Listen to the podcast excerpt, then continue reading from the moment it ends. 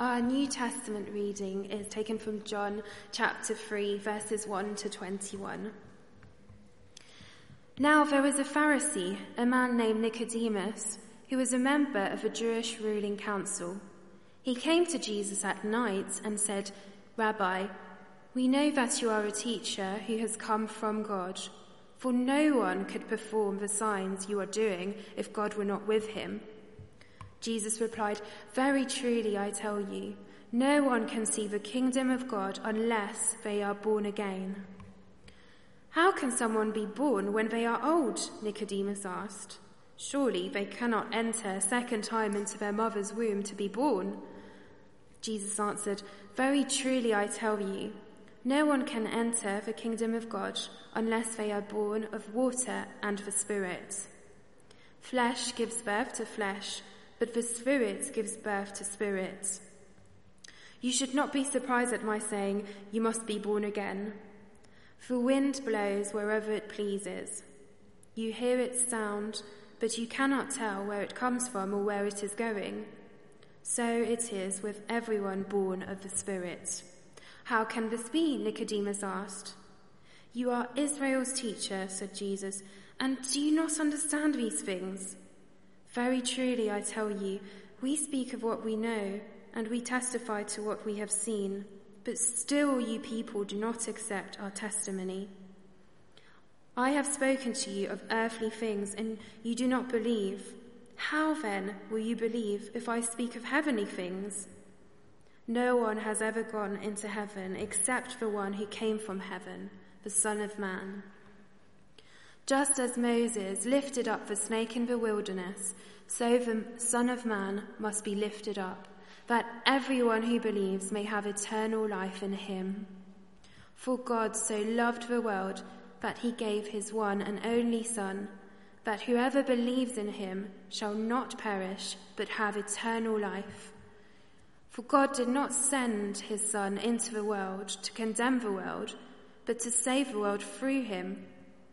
Whoever believes in him is not condemned, but whoever does not believe stands condemned already, because they have not believed in the name of God's one and only Son. This is the verdict. Light has come into the world, but people loved darkness instead of light because their deeds were evil. Everyone who does evil hates the light and will not come into the light for fear that their deeds will be exposed. But whoever lives by the truth comes into the light, so that it may be seen plainly that what they have done has been done in the sight of God. This is the word of the Lord.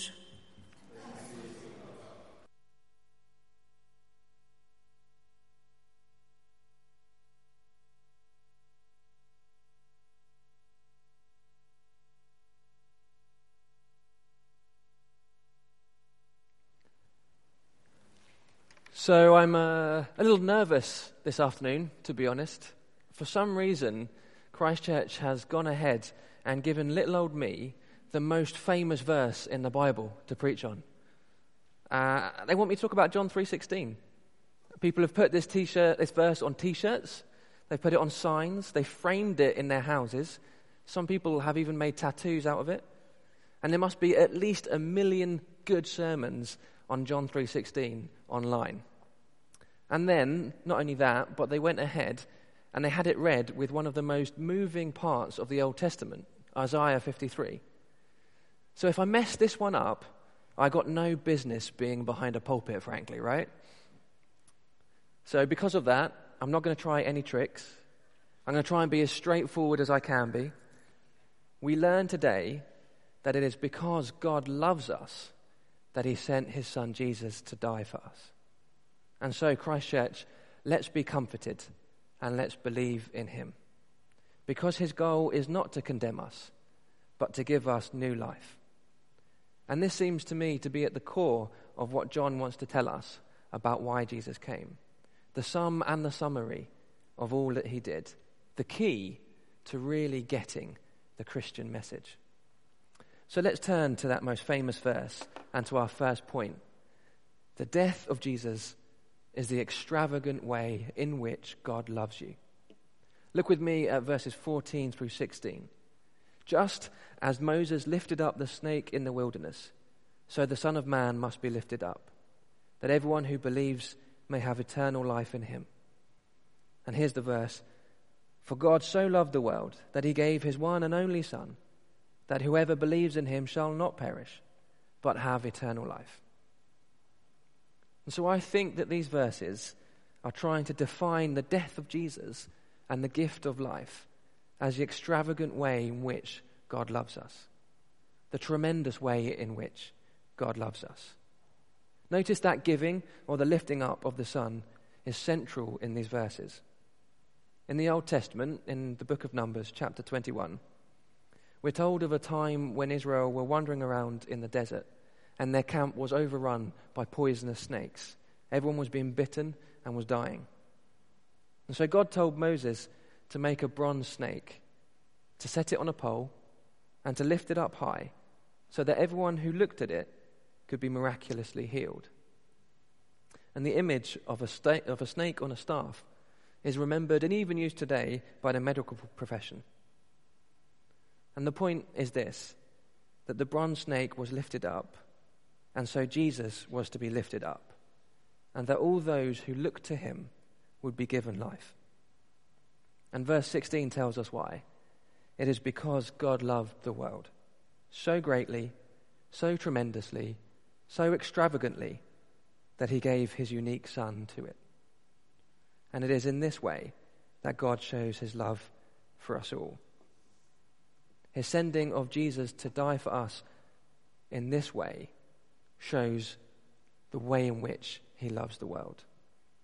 And he shows that he loves the world with all the strength and with all the fervour of his divine will. The death of Jesus is the extravagant way in which God loves us. So, what do you think of when you think of Jesus' crucifixion? What feelings does it evoke? We were reminded in our Old Testament passage Jesus' death was for us in the sense that he took our punishments. He was afflicted, he was crushed in our place. And also that we could be free, forgiven, and healed. I think we're being told very strongly that Jesus' cross is the ultimate sign of God's utter commitment to us. The cross is the guarantee of the warmth of his affection for you and the means by which he exercises that affection. The cross is the guarantee of his love for you and the lengths he is willing to go to in order to keep you safe and rescue you from our mess. And that leads us naturally to our second point. And I believe that, that God is wanting to tell us today that Jesus came to save those of us who believe, especially not to condemn us. It's not to condemn us. Verses 17 through 21 for God did not send his Son into the world to condemn the world, but to save the world through him. And whoever believes in him is not condemned. But whoever does not believe stands condemned already, because they have not believed in the name of God's one and only Son. So, one of the things which really surprises me is the way that some people who have had no contact with church and some people who have grown up inside church both seem to share the, a basic misconception about God. For some, God is stern, harsh, and unrelenting.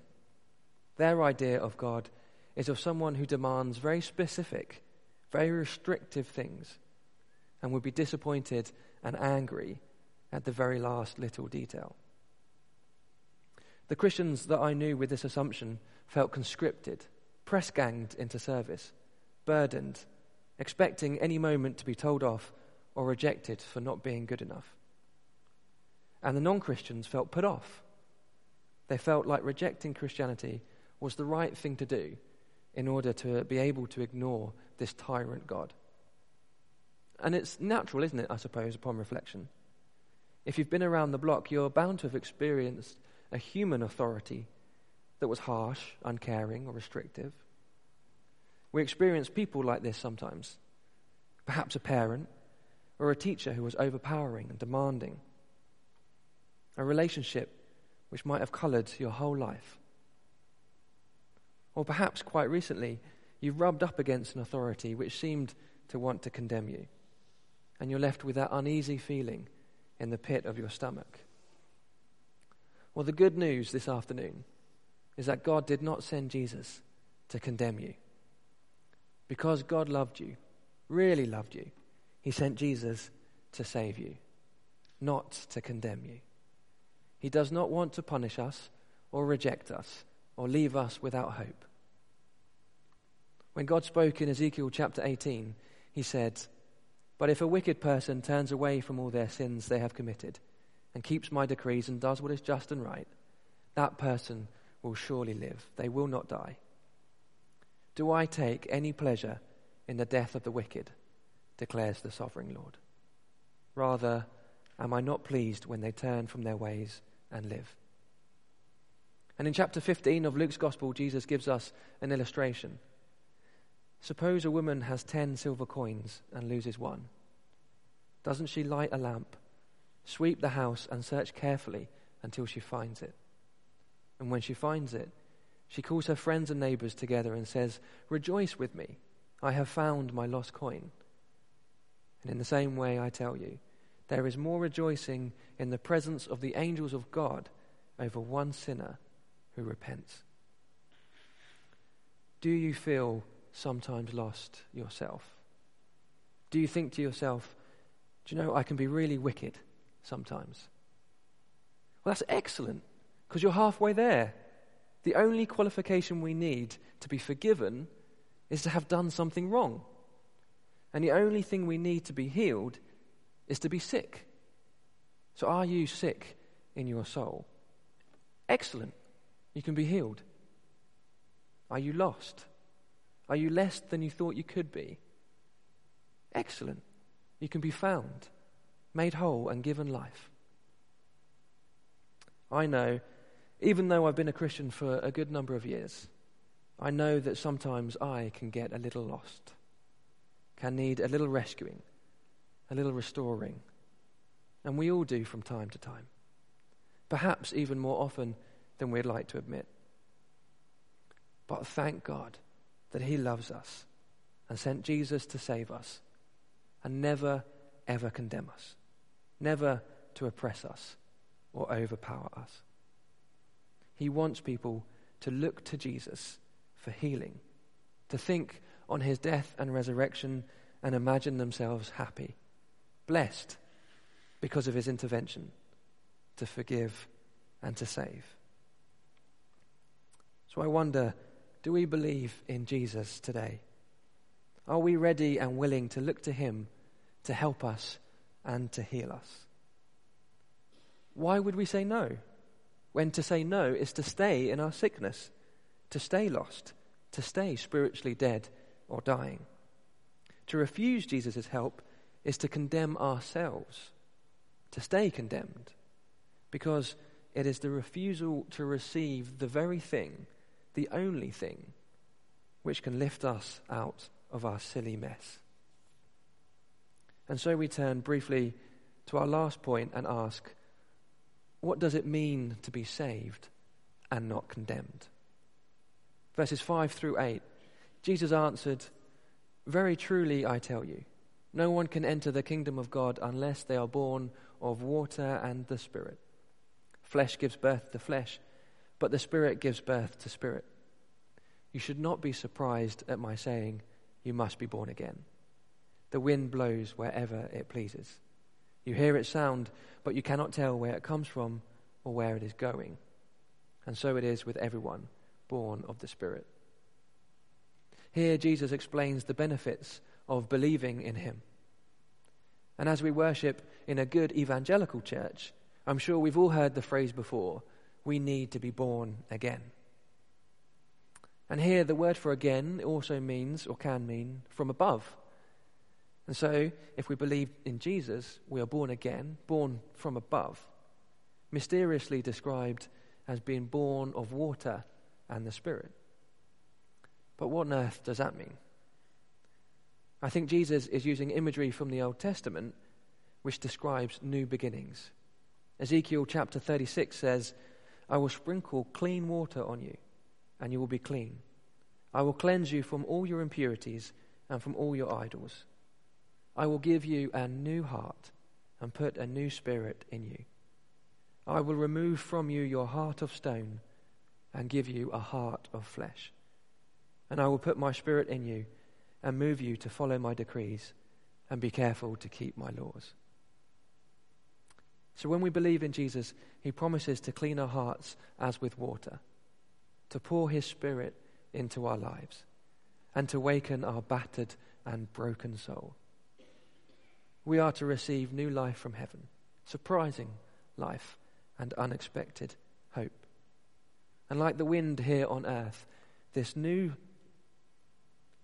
sorry, this new birth is invisible and mysterious. But its effects can be seen all around us. Perhaps in a strong, crashing, life transforming moment. Perhaps in a small spring breeze, signaling the end of winter and the blossoming of new flowers. This saving is a mysterious gift, a surprising, fresh life, ready to be filled with love and hope, and never again to hear messages of condemnation or rejection. Even if, and this is important, even if we received this new birth a long time ago, the wind is still waiting to blow out the cobwebs and breathe new life once again, to break open our cold stone hearts and to chase away nightmares of condemnation and to embrace the love of God in Christ Jesus our Lord. Amen.